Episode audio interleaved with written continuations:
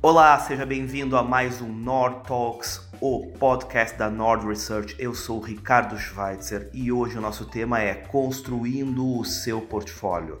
Nós frequentemente vemos que pequenos investidores têm o hábito de olhar para seus investimentos como se fossem cavalinhos enfileirados em um páreo e ficam assistindo então eles correrem lado a lado. Nós queremos hoje discutir de maneira um pouco mais profunda como se deve montar uma carteira de investimentos. Me acompanham neste bate-papo de hoje os já conhecidos senhores Guilherme Tiglia, que é o timoneiro da série Nord Dividendos, senhor Matheus Amaral, meu fiel escudeiro na série Nord Deep Value, e hoje temos uma estreia. Tenham todos o privilégio de conhecer a senhorita Carolina Liano, que recentemente se juntou à nossa equipe. Tudo bem, Carolina? Tudo bem, Ricardo? Conta para o pessoal é, quem é você, de onde você veio, para onde você vai, muito rapidamente, somente para os nossos ouvintes se situarem. Bom, é, acho que é, para todo mundo me conhecer, eu já trabalhei com o Ricardo há algum tempo, fazendo análise de ações por cinco anos. Aí eu tive uma breve pausa nesse mercado, e aí eu trabalhei mais três anos com um fundo de investimento em investimentos líquidos em empresas. E aí recentemente me juntei ao time para acompanhar ações de novo. É, algumas ações que eu já olhei antigamente, setores que eu já olhei e outros novos. Muito bem, seja muito bem-vinda. A Carolina vem se juntar ao nosso time no momento em que o senhor César Crivelli alça voos mais altos à frente do Nord Global e, evidentemente, não podíamos é, permitir que o trabalho nas séries Nord Dividendos, Nord Small Caps e Nord Deep Value acabasse desfalcado por conta das novas atribuições do César. Então, Carolina vem se juntar ao time, fato que particularmente me deixa muitíssimo feliz. Mas feitas então essas considerações iniciais, deixo desde já o convite para se você gosta dos conteúdos que nós produzimos neste Nord Talks, que ainda é um projeto experimental dentro da Nord, não deixe de nos fazer saber, de mandar as suas críticas, sugestões, elogios, também gostamos de elogios, através de todas as nossas redes sociais. Esse é um passo muito importante para nós entendermos se estamos seguindo no caminho certo com essa produção de podcasts ou se ainda temos coisas a melhorar. Feitas então essas considerações iniciais, vamos diretamente ao que interessa. O assunto, o assunto de hoje é como montar um portfólio. E para começar, gostaria então de convidar o senhor Guilherme Tigra para fazer suas considerações iniciais. Guilherme, como alguém deveria começar pensando em montar um portfólio? Fala Ricardo, tudo bem? É, primeiramente queria agradecer a oportunidade de participar mais uma vez do Nord Talks, esse projeto novo da Nord. Fico muito feliz em estar aqui com vocês e de ter uma nova participante aqui ao nosso lado, tá? É, bom, partindo para a pergunta principal, né, sobre como montar um portfólio, eu acho que isso é uma coisa muito pessoal, tá? É, a gente não pode endereçar isso como se fosse é algo único, né? Então você não tem uma resposta única, um modelo único de alocação. Não né? tem de... receita de bolo. Não tem receita de bolo. Acho que essa é a frase mais é, convencional, né? Quando a gente trata de, de portfólio. E eu acho que isso é algo que deve ser desenhado pensando muito no objetivo individual de cada investidor, né? Cada um tem uma certa afinidade a risco, é um diferente perfil, cada um tem uma certa experiência com investimentos, e eu acho que tudo isso influencia muito na hora de você ponderar o que, que vai estar tá dentro da sua carteira ou não, tá? Então acho que esse é o primeiro ponto, é definir uma alocação é, de cada estratégia que você visa ter na sua carteira, né? Dentro das estratégias de renda fixa renda variável, e aí a gente pode caminhar com ramificações dentro disso, né? Então acho que esse é o primeiro ponto. O que e... você está dizendo em linhas gerais é que a realidade de investimento, a maneira como deve planejar investimento, por exemplo, um jovem de 20 e poucos anos que está é, iniciando sua carreira, que tem um custo de vida relativamente baixo quando comparado, por exemplo, a, sei lá, um pai ou uma mãe de família, é um planejamento que deve seguir algumas diretrizes que é completamente diferente daquele que deveria adotar, por exemplo, é, um profissional ou uma profissional ali na casa dos seus 50, 60 anos, que já está com a maior parte do seu patrimônio decorrente de trabalho definido, ou seja, o que tinha para juntar de dinheiro trabalhando já juntou, e está em uma fase mais de consolidação e efetivamente gestão dos ativos que foi capaz de acumular. É isso que você quer dizer? Creio eu que sim, eu acho que assim, não tem idade para você tomar risco, mas obviamente um cara que né, tá começando a carreira, ele tem mais fôlego, ele tem mais apetite é, para tomada de risco, né? Ele se sente mais confortável, por exemplo, em ver é, o patrimônio dele caindo pela metade, né, por conta da, da renda variável, né, tendo presente na carteira dele. Eu acho que isso é algo que nem todo mundo tem é, fôlego, né? Então eu acredito que é, com a idade se passando, uhum. isso tende a ficar um pouco mais contido. Reforço a ideia de que não tem idade, né, para você tomar risco. E é conforme o momento de vida. Eu acho que isso vai sendo desenhado conforme o tempo vai passando de uma maneira que seja mais realista, né, com, com a realidade, né, de cada um. Muito bem. E aí, dentro desse planejamento, então, se deveria contemplar diferentes classes de ativos, ou seja, levar em conta renda fixa, renda variável, investimentos locais, investimentos no exterior, é, outras classes de ativos como imóveis, fundos imobiliários, ter uma boa reserva de emergência, como é que é que faz? Eu acho que a, o primeiro ponto né, é entender o que, é dinheiro de curto prazo e o que é dinheiro de longo prazo. Né? Você não pode investir em ações pensando né, no curto prazo, então é um dinheiro que você tem que considerar que, ó, eu não vou precisar disso pelos próximos, não sei, X anos. Então você tem que pensar direitinho como que ficaria dividido. Então, assim, é, eu acho que renda fixa nos patamares atuais, com, com a Selic do jeito que está, ela deve ser usada né, mais voltada para a reserva de emergência, que é o dinheiro que você vai precisar no curto prazo, e você vai modelar essa porcentagem conforme o que você sente mais à vontade. Obviamente, conforme é, o cara tem um perfil mais agressivo, né, esse percentual ele tende a ficar um pouco menor, tá? É, e eu acho que olhando para ações, né, que seria a parcela onde você não direcionaria para o longo, é, pro curto prazo, né, você tem diferentes estratégias que você pode estar é, tá alocando, tá? Seja via fundos, seja via ações diretamente. Eu acho que isso também é vai ser conforme o perfil de cada um. E eu acho que assim, é, olhando para ações em si, que é algo que a gente tem, é, tá mais voltado para o nosso trabalho no dia a dia aqui na Nord, né? Nós, nós quatro aqui, eu acho que você pode desenhar de uma forma que fique dividida. Quanto mais conservador você for, mais ações pagadores de dividendos você teria, por exemplo, que é uma estratégia dentro da renda variável que é, tende a ser mais conservador e mais estável, né? E talvez menos em menos participação em ações small caps, por exemplo, ou de ativos mais estressados, que é a série capitaneada pelo Matheus no Deep Value, que são ações com mais risco, né? Mas obviamente com maior potencial de retorno. Então, é um cara que é mais conservador, eu diria algo entre 60% e 70% em dividendos e a diferença em ações de valor ou em ações small caps, eu acho que vai conforme o objetivo, tá? E o inverso também é válido, né? O cara que tiver mais apetite a risco, talvez ele esteja mais disposto a ter mais alocação em small caps do que em ações dividendeiras, por exemplo tá? Eu acho que o raciocínio está bem feliz. Você, você levantou um ponto que, inclusive, eu quero aproveitar para falar a respeito, porque é uma pergunta que a gente recebe com certa recorrência. De vez em quando perguntam: se vocês fazem recomendação de ações, por que, ao mesmo tempo, vocês fazem recomendações de fundos de investimento? E a resposta para isso é muito simples. Em primeiro lugar, nem todo mundo tem a vontade e a disposição de é, investir diretamente. E mesmo os que têm a disposição de investir diretamente podem se beneficiar muito de destinar parte do seu patrimônio à gestão de terceiros. Por uma razão muito simples, as pessoas pensam diferente, as pessoas têm visões diferentes das coisas.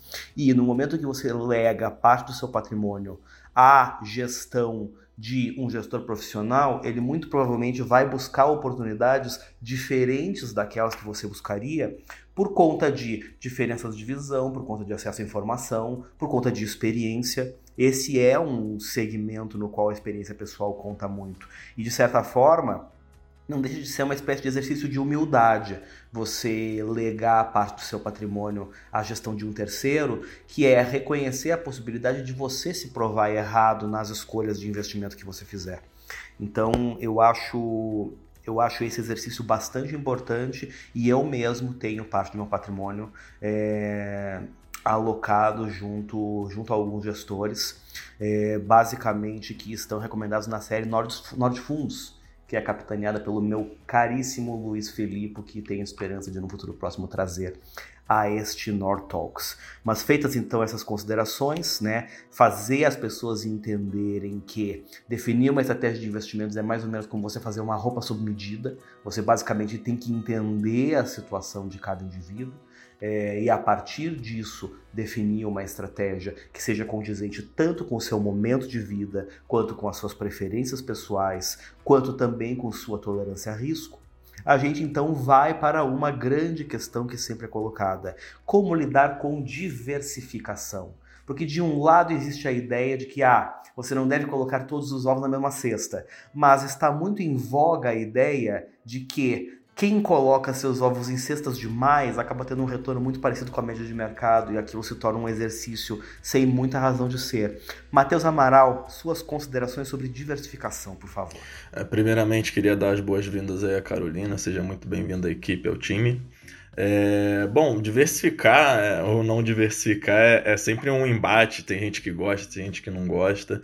É, mas eu acredito que a diversificação é sim uma ferramenta importante para a gente conseguir é, mitigar os riscos que a gente vai enfrentar no mercado financeiro, os produtos financeiros, seja ele é, na renda, sejam eles na renda fixa, sejam é, na renda variável, você vai ter riscos, você vai ter riscos de, diferentes para cada, um, para cada tipo de investimento, e a diversificação ela te ajuda nisso. A gente parte do princípio que você quis fazer um portfólio ali balanceado, como o Guilherme explicou muito bem no início, é, fez ali uma, um portfólio sob medida, mas quando você vai partir, por exemplo, para investimentos de renda fixa, hoje em dia está muito na moda aí essa aplicação em, em, fundo DI, de liquidez imediata, só que você acaba, acaba tendo ali o seu dinheiro praticamente aportado, por exemplo, de, de reserva de emergência num banco só, então você acaba correndo um risco ali de estar tá com, com, com dinheiro aplicado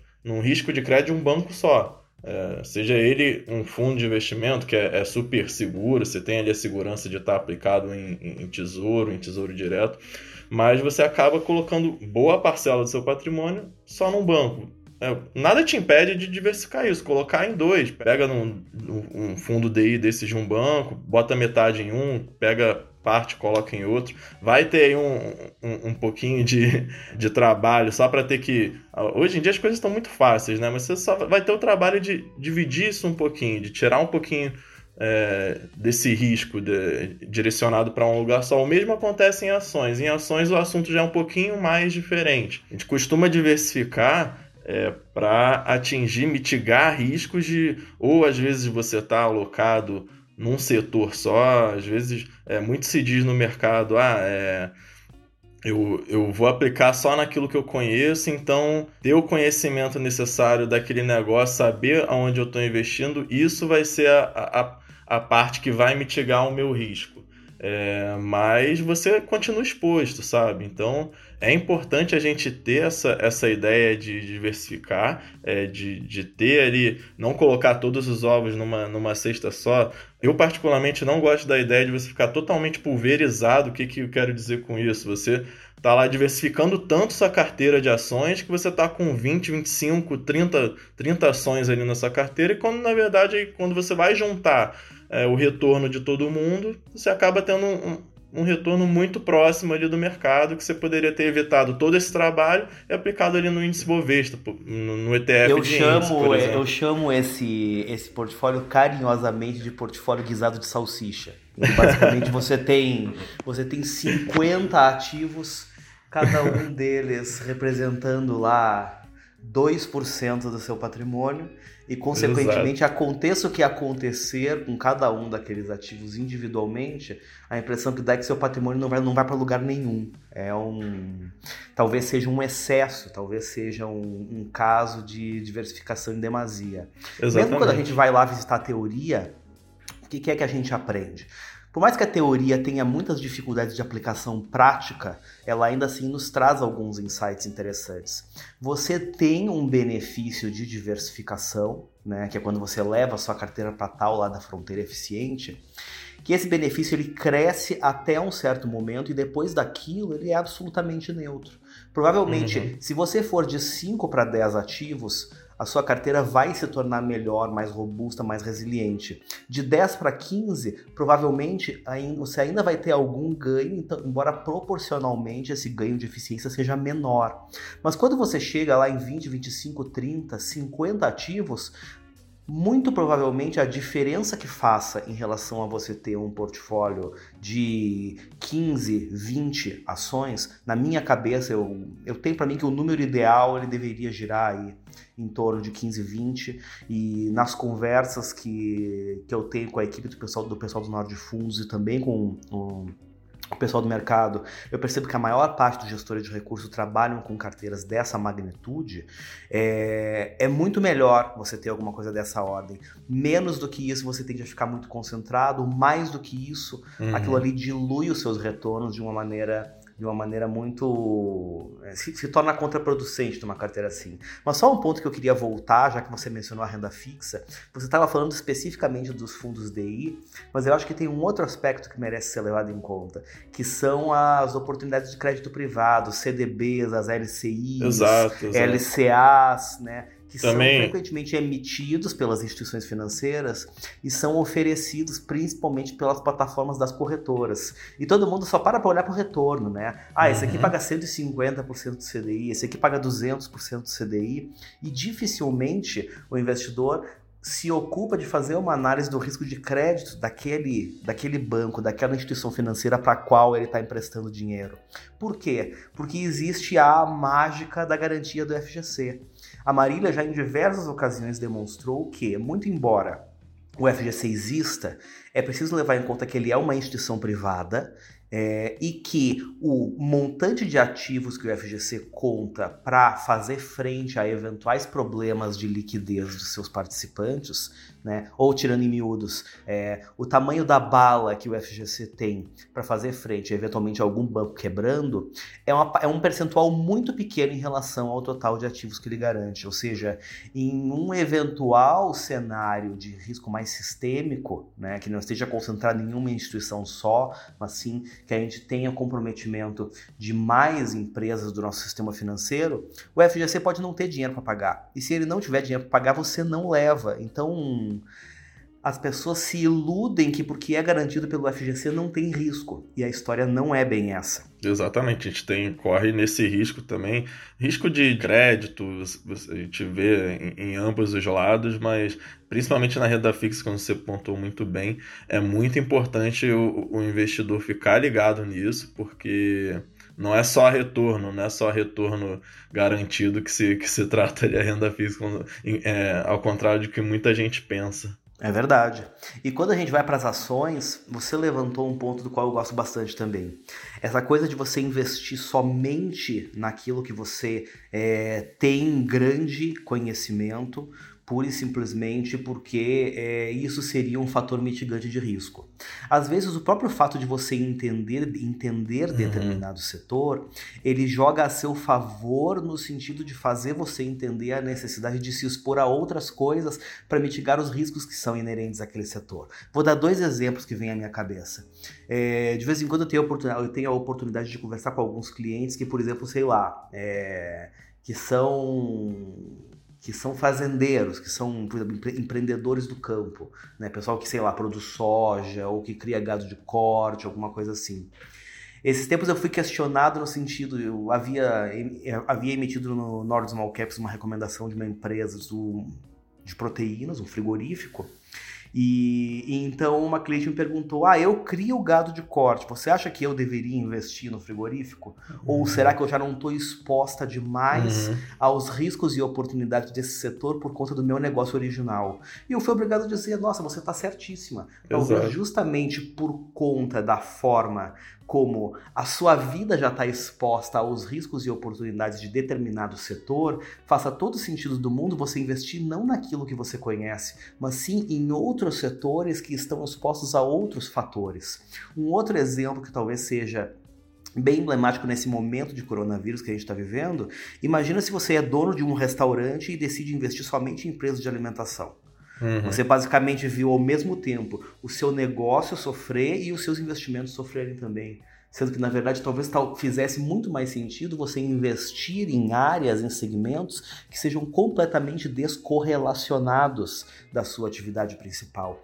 E isso, de novo, vai muito na direção da ideia que nos é trazida pela teoria, que é buscar investir em ativos que tenham baixa correlação entre si. Exato. Acho que só complementando um outro exemplo também bem interessante que até vocês comentaram é, no lançamento do Nord Global é justamente a gente é, que mora no Brasil, que tem a nossa fonte de renda pelo trabalho no Brasil.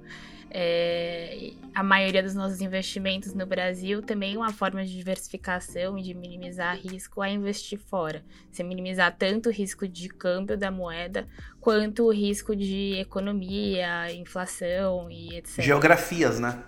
Exato. Só que não vale, sei lá, vou investir fora, vai lá e põe tudo na Argentina. Aí também não Exatamente. Não funcionaria muito. Mas aí a grande pergunta que fica é: montamos o portfólio, definimos uma estratégia de diversificação. Qual é a maneira, Carolina, que a gente deveria olhar para esse portfólio para fazer uma avaliação justa de qual é o desempenho dele? Porque como eu comentei lá no começo da minha fala, o pequeno investidor ele tem a tendência de olhar para os seus investimentos como se fossem cavalinhos perfilados lá no Jockey Club.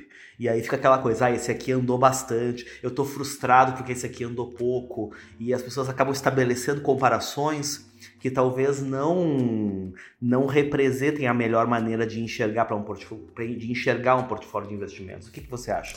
É, exatamente. Eu acho que assim, as pessoas elas têm. É, a gente falou tanto de como montar o portfólio, da teoria por trás, o que você deve fazer, é, usar ativos que sejam descorrelacionados, mas muitas vezes as pessoas elas têm isso em mente para montar, mas quando elas vão acompanhar, às vezes até um pouco pela emoção, elas acabam deixando isso de lado. Então, assim, se você tem, por exemplo, uma ação que ela responde bem ao câmbio, a um dólar é, alto, e você tem uma outra ação que ela responde bem a um, a um real valorizado, elas vão é, performar de maneiras diferentes. Então, quando você tiver um, uma valorização do dólar, é, não dá para você olhar para aquela que não responde bem a isso, provavelmente ela vai estar tá sofrendo e falar: não, vou tirar ela daqui. Ela está fazendo justamente a função dela no portfólio.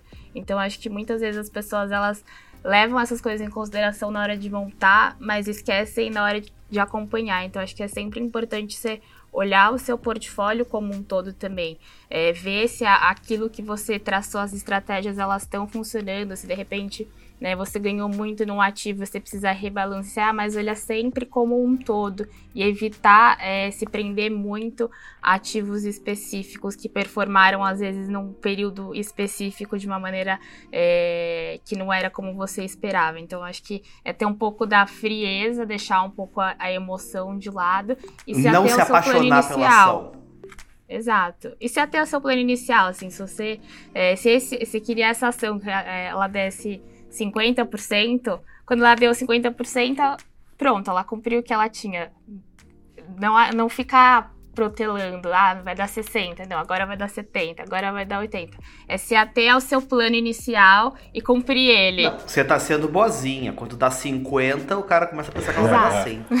Então é deixar de ser passional e ser mais racional. Não olhar muito para extremo, né? Você não pode pensar que, putz, só porque o negócio está derretendo de cair, a sua carteira está performando mal, né?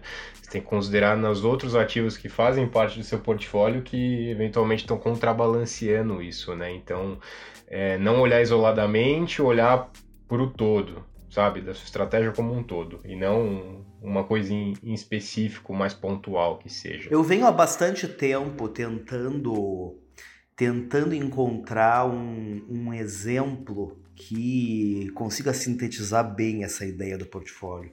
E eu acho que agora acabou de me ocorrer uma coisa. É, eu, particularmente, não sou uma pessoa muito náutica, até porque eu tenho a tendência de enjoar por conta, do, por conta daquele, daquele balanço. Mas quando você vai velejar, por exemplo, o que você tenta fazer, na verdade, é ajustar a direção da sua vela para que, considerando a direção da vela e a direção do vento, aquilo ali acabe fazendo com que a soma daquelas forças faça com que o barco vá para o lado que você quer. Você não vai na direção do vento em si, porque aí você estaria sempre dependente da direção do vento do momento. E o portfólio de investimentos ele é uma coisa parecida com isso. Você tem, sei lá, você tem uma ação que está puxando para um lado e aí você tem outra ação que está puxando para outro e o resultado do seu portfólio, na verdade, não é nem a direção de A nem a direção de B, mas sim a soma daqueles componentes, né? É mais ou menos como quando a gente estava no colégio tinha soma aquelas, de vetores, né? Aquelas, é, aquelas aulas de aquelas, física, aquelas, aula de física, aulas de, de, de, física que tinha aquelas, aquelas projeções de vetores, né? Sim. Você tem o vetor A na direção de sei lá 90 graus, você tem o vetor B na direção 180 não, porque 90, 180 não vai dar. Sei lá, um 90, o outro 70 graus, um é de uma força tal, o outro é de uma força tal, e você tem que calcular qual vai ser a trajetória considerando resultados daquele é o vetor É o vetor resultante, né? Que você o vetor resultante. Muito obrigado, meu engenheiro. Acho que às vezes quando as pessoas ficam meio emocionadas ou quando tem uma queda muito grande, elas olham aquele ativo e falam, não, vou trocar. E aí justamente você estava indo para uma direção e quando você tirou aquilo, aquela soma, a resultante, ela vai ser diferente. É. Desequilibra então, é... tudo. E é bem isso que acontece, desequilibra tudo. Quando o ativo vai mal, é, o sujeito tem a tendência de pensar, porca miséria, por que, que eu investi nesse ativo maledeto? Eu vou me livrar disso aqui, vou, e vou, vou, na verdade, pegar o meu dinheiro e vou colocar todo naquele que está indo bem. E aí as coisas, as coisas perdem completamente o prumo. É bem isso. Que é o que, que você esperava que, que subisse 50 e quando ele subiu 50 você achou que ele ia subir 100. É exatamente isso. É exatamente isso. Mas bom, resumo da ópera então. A gente monta um portfólio considerando é, os objetivos de cada um, não existe uma receita de bolo, é preciso entender os objetivos de cada investidor, as suas, as suas preferências pessoais, a sua tolerância a risco. Na hora de diversificar, é preciso buscar ativos que, que guardem baixa correlação entre si, é importante atingir um certo patamar de diversificação, mas muito provavelmente ir muito além daquilo acaba sendo ineficiente, você acaba só perdendo tempo, energia e, e, custos operacionais. E na hora de avaliar o desempenho de um portfólio, você deve olhar para o portfólio como um todo e não tomar os desempenhos individuais das suas carteiras, de, do, dos seus componentes, das dos ativos que o compõem. É essa a mensagem que nós queremos passar? Exatamente. Então vamos para nossas considerações finais. Senhor Guilherme Tigre, para quem está montando um portfólio a partir de hoje, qual é o maior conselho que você tem para dar? Eu acho que pensar um pouco, né, sobre o, o que, que é mais arriscado para você e o que, que não é, porque às vezes o risco para um não é o risco para o outro. Você não deve é, sair seguindo a ferro e fogo recomendações que você ouve sem, né, ter muito embasamento, você ter muita é, noção do que, que aquilo representaria de risco de fato para você. Então, acho que é, buscar conhecimento e né, se informar sobre o que, que você está alocando, acho que é um, é um ótimo ponto, sabe, para você não ficar, sabe, míope nessas coisas. Então, acho que pensar no que, que é risco, qual que seria a exposição desejada e entender exatamente o que, que aquele risco representa na sua carteira. Muito bem. Lembrando que na própria Nord Research nós temos séries de investimento é, contemplando diversas classes de ativos e também segmentando essas classes de ativos por riscos. Né? Especificamente o Nord Dividendos, por exemplo, é muito provavelmente a série voltada para ações na casa que tem um perfil de risco mais conservador porque basicamente nós investimos somente em empresas extremamente consolidadas em excelente situação financeira e com uma política bastante consistente de pagamentos de dividendos.